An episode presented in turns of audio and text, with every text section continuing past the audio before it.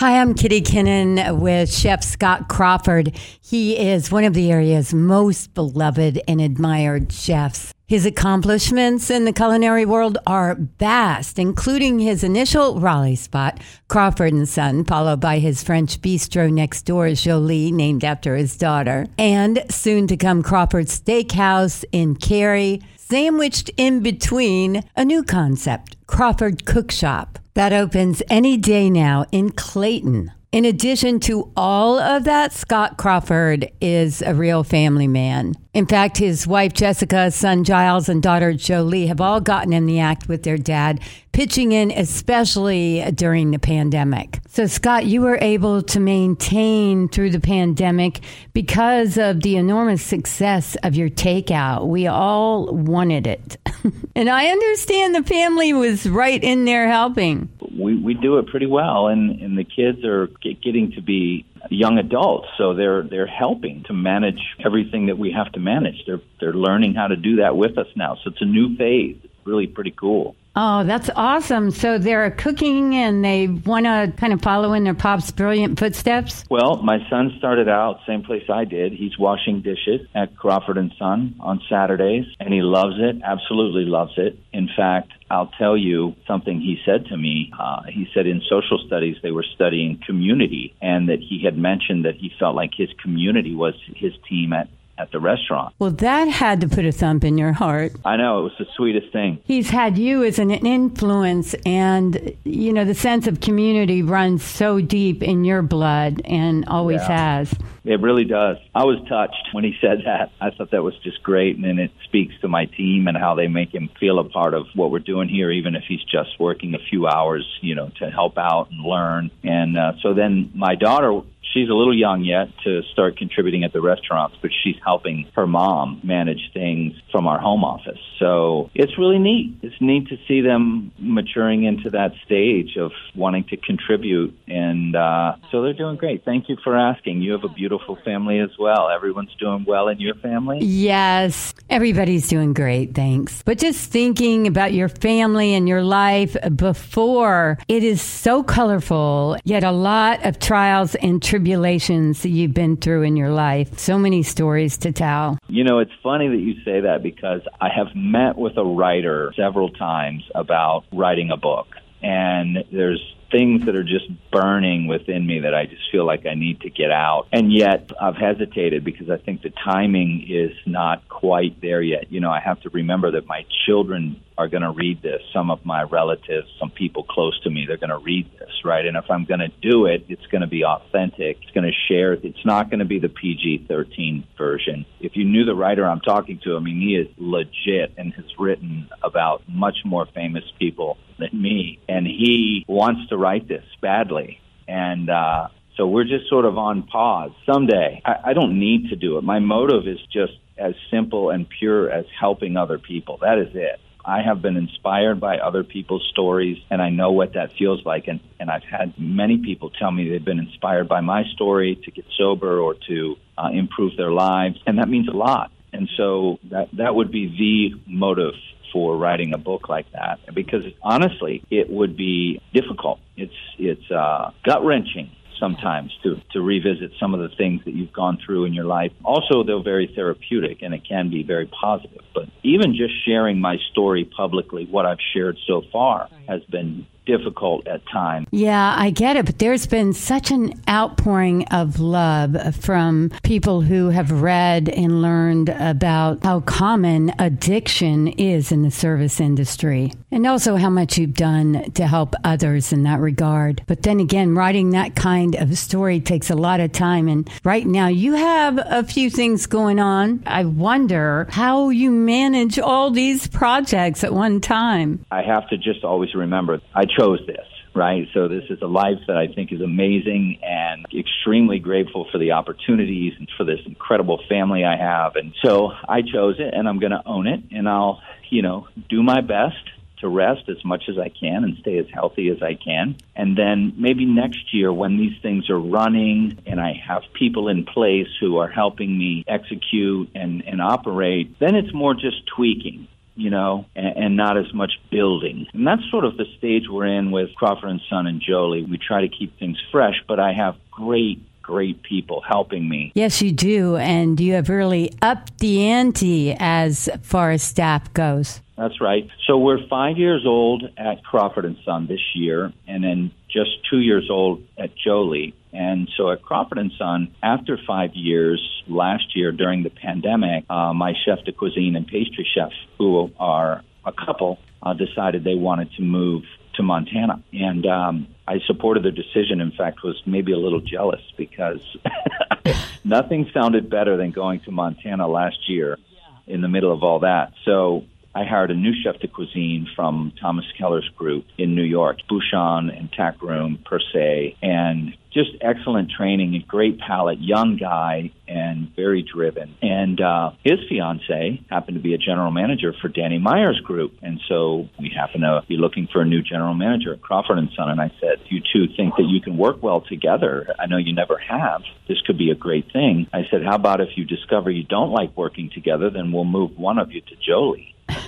You have that option. yeah, and they love it. And and I love working with my wife too. I didn't know that I would, but it's pretty amazing to be able to share your day even if you're working uh, with your significant other and see them and do do really good work with them. So they're enjoying it. What are their names? Yeah, Alexis Russo is our general manager, and Connor Delaney is our new chef de cuisine. Well, I got to tell you regarding Crawford and Son, Scott, I'm a little nervous because I'm supposed to go there this week, and I understand you changed up those warm malted wheat rolls. How could you do such a thing?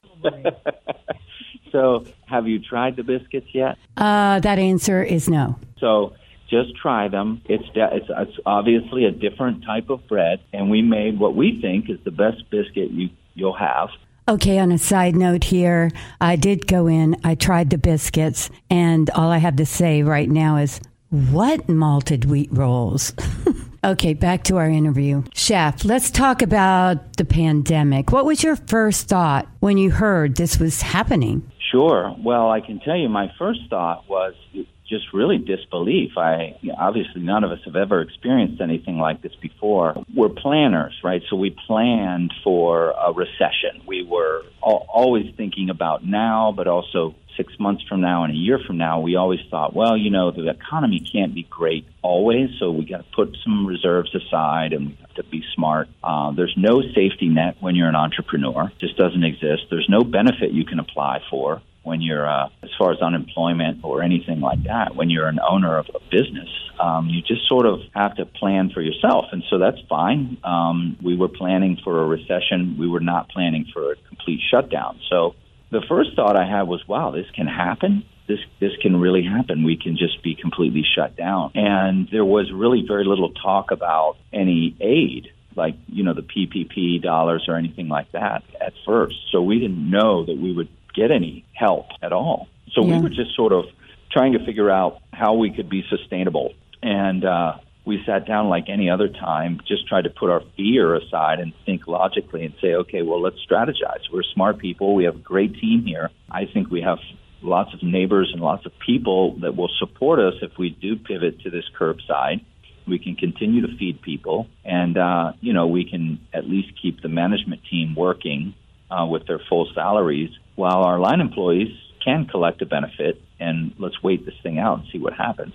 And so that's what we did. People seem to really appreciate it. When you're busy and you're cooking and people are smiling when you're handing them this food at the curb, you know, my wife was here helping. It was just me and the, the management team. And it was fun. And then that led to the innovative new delivery app, Crave Collective, which I honestly didn't really know about. Tell us yeah. about that. Sure. So this wasn't something we, we just kind of went public with it recently, but we've been working with Crave since last summer. I got a call from a friend of mine that I worked with in San Francisco 20 years ago. And he said, "How are you? You know, how's curbside going for you? What do you, you know, what are your sales like?" And I shared some of that information with him. He said, "Wow, you're really doing well, and seems like you guys have thought this through." And I said, "Well, we we have. We we sat down and said, what what can travel, what food would we want to do if we were to send it to people's homes, and then we actually tested, we timed things to see how long they would stay crisp. You know, we did all these sort of all this R and D, and he said to me, "Hey, we're doing something very similar, but on a very large scale."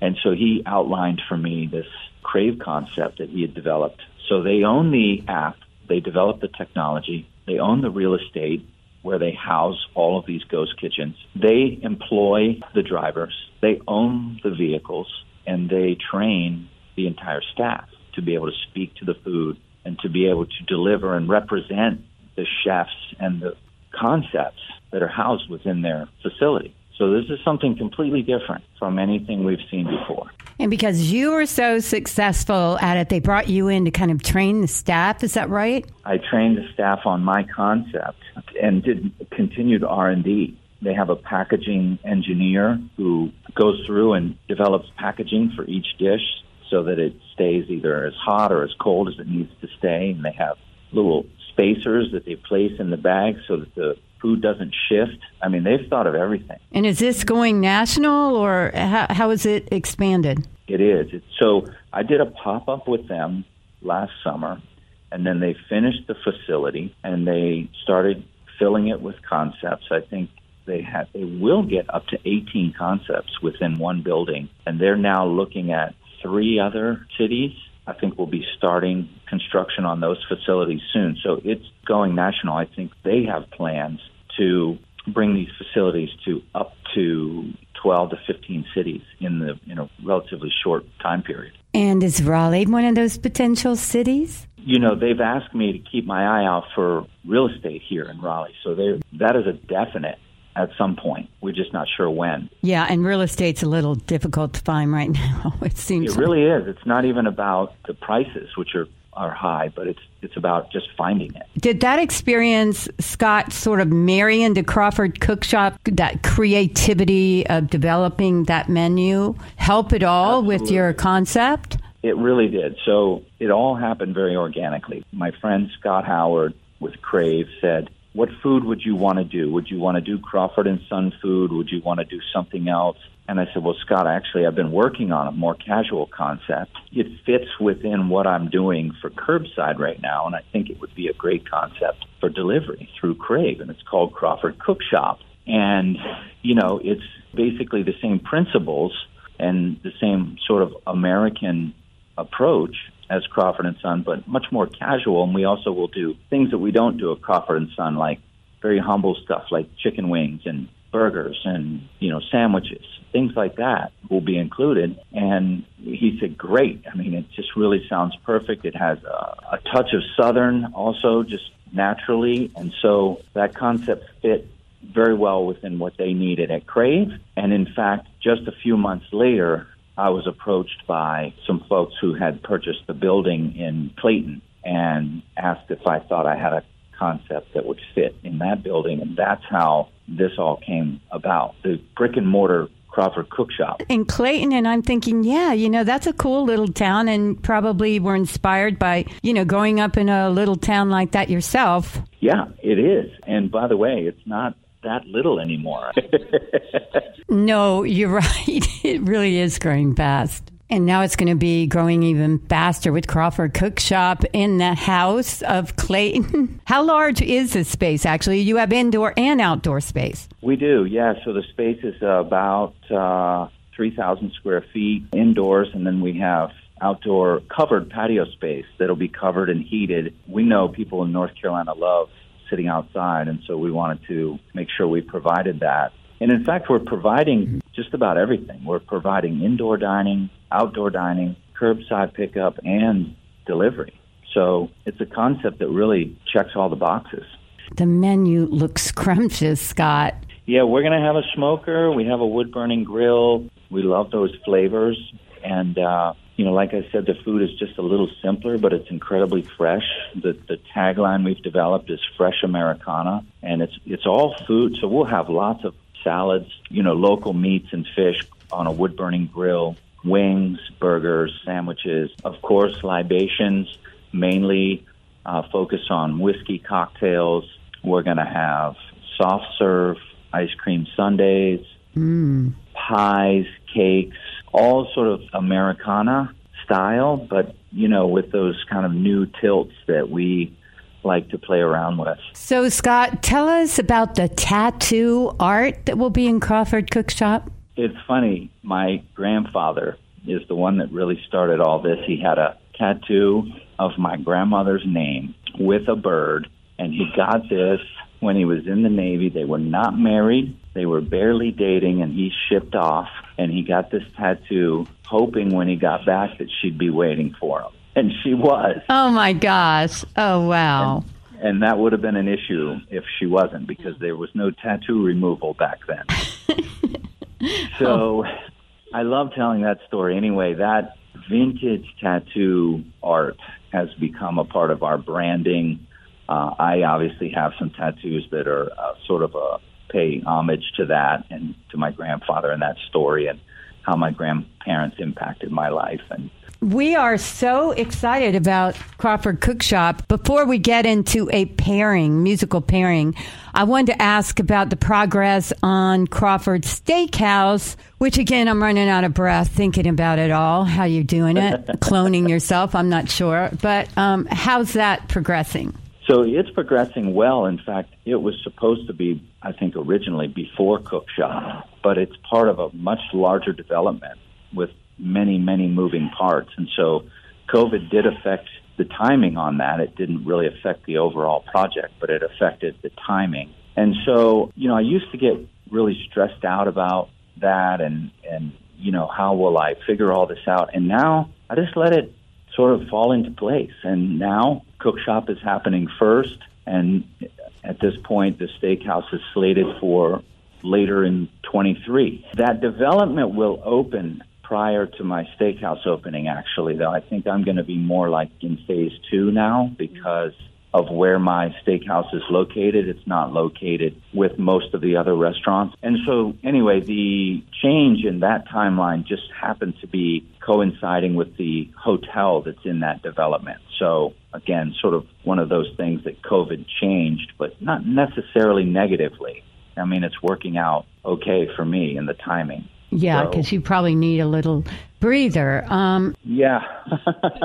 well, the good news is the doors will soon open to Crawford Cookshop. They're doing a great job. The contractors, Louis Cherry is my, you know, great friend and architect who helped me design this with clean lines like we like, but also some nods to those small town American restaurants that we all kind of grew up dining at. And I think you'll see those details when you when you come into the space. I think Clayton is just almost ideal for this concept. We may consider this concept for other towns as well, but this is a growing community with pardon the pun, but just this hunger for, you know, new exciting food and it's got that those beautiful old buildings and that you know, sort of quintessential Main Street vibe.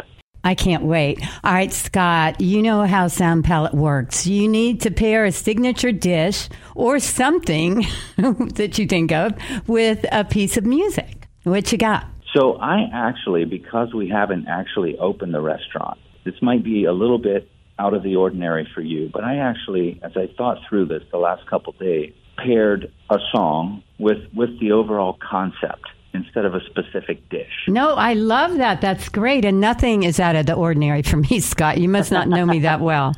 well, if we were in and really had established a signature dish at this point, then maybe I would have. But I thought, you know, I think this will speak to the concept. And that's the big question that I get, not about, not yet about specific dishes, but more about, well, what will it be like there? You know, what can I expect?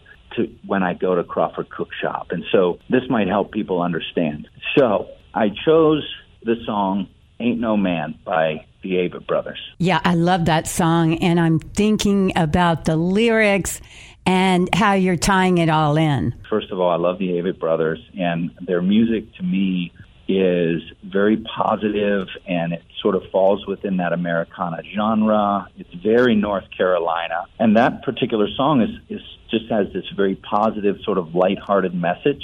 And that's what I want this concept to be fun. I want families to, to feel comfortable. I want everyone to come in and have a great time and feel like it's a positive experience and just have it be sort of lighthearted and delicious and exciting. And I feel like I could totally hear that song playing in the space as we're doing that. There ain't no man can save me. There ain't no man can enslave me. Check out the entire song by the Avett Brothers, Ain't No Man. We've got the video up here on our website. We've also posted the links to all of Scott Crawford's amazing restaurants, including his newest, Crawford Cook Shop. If you enjoyed this interview, please feel free to post your comments. I appreciate it.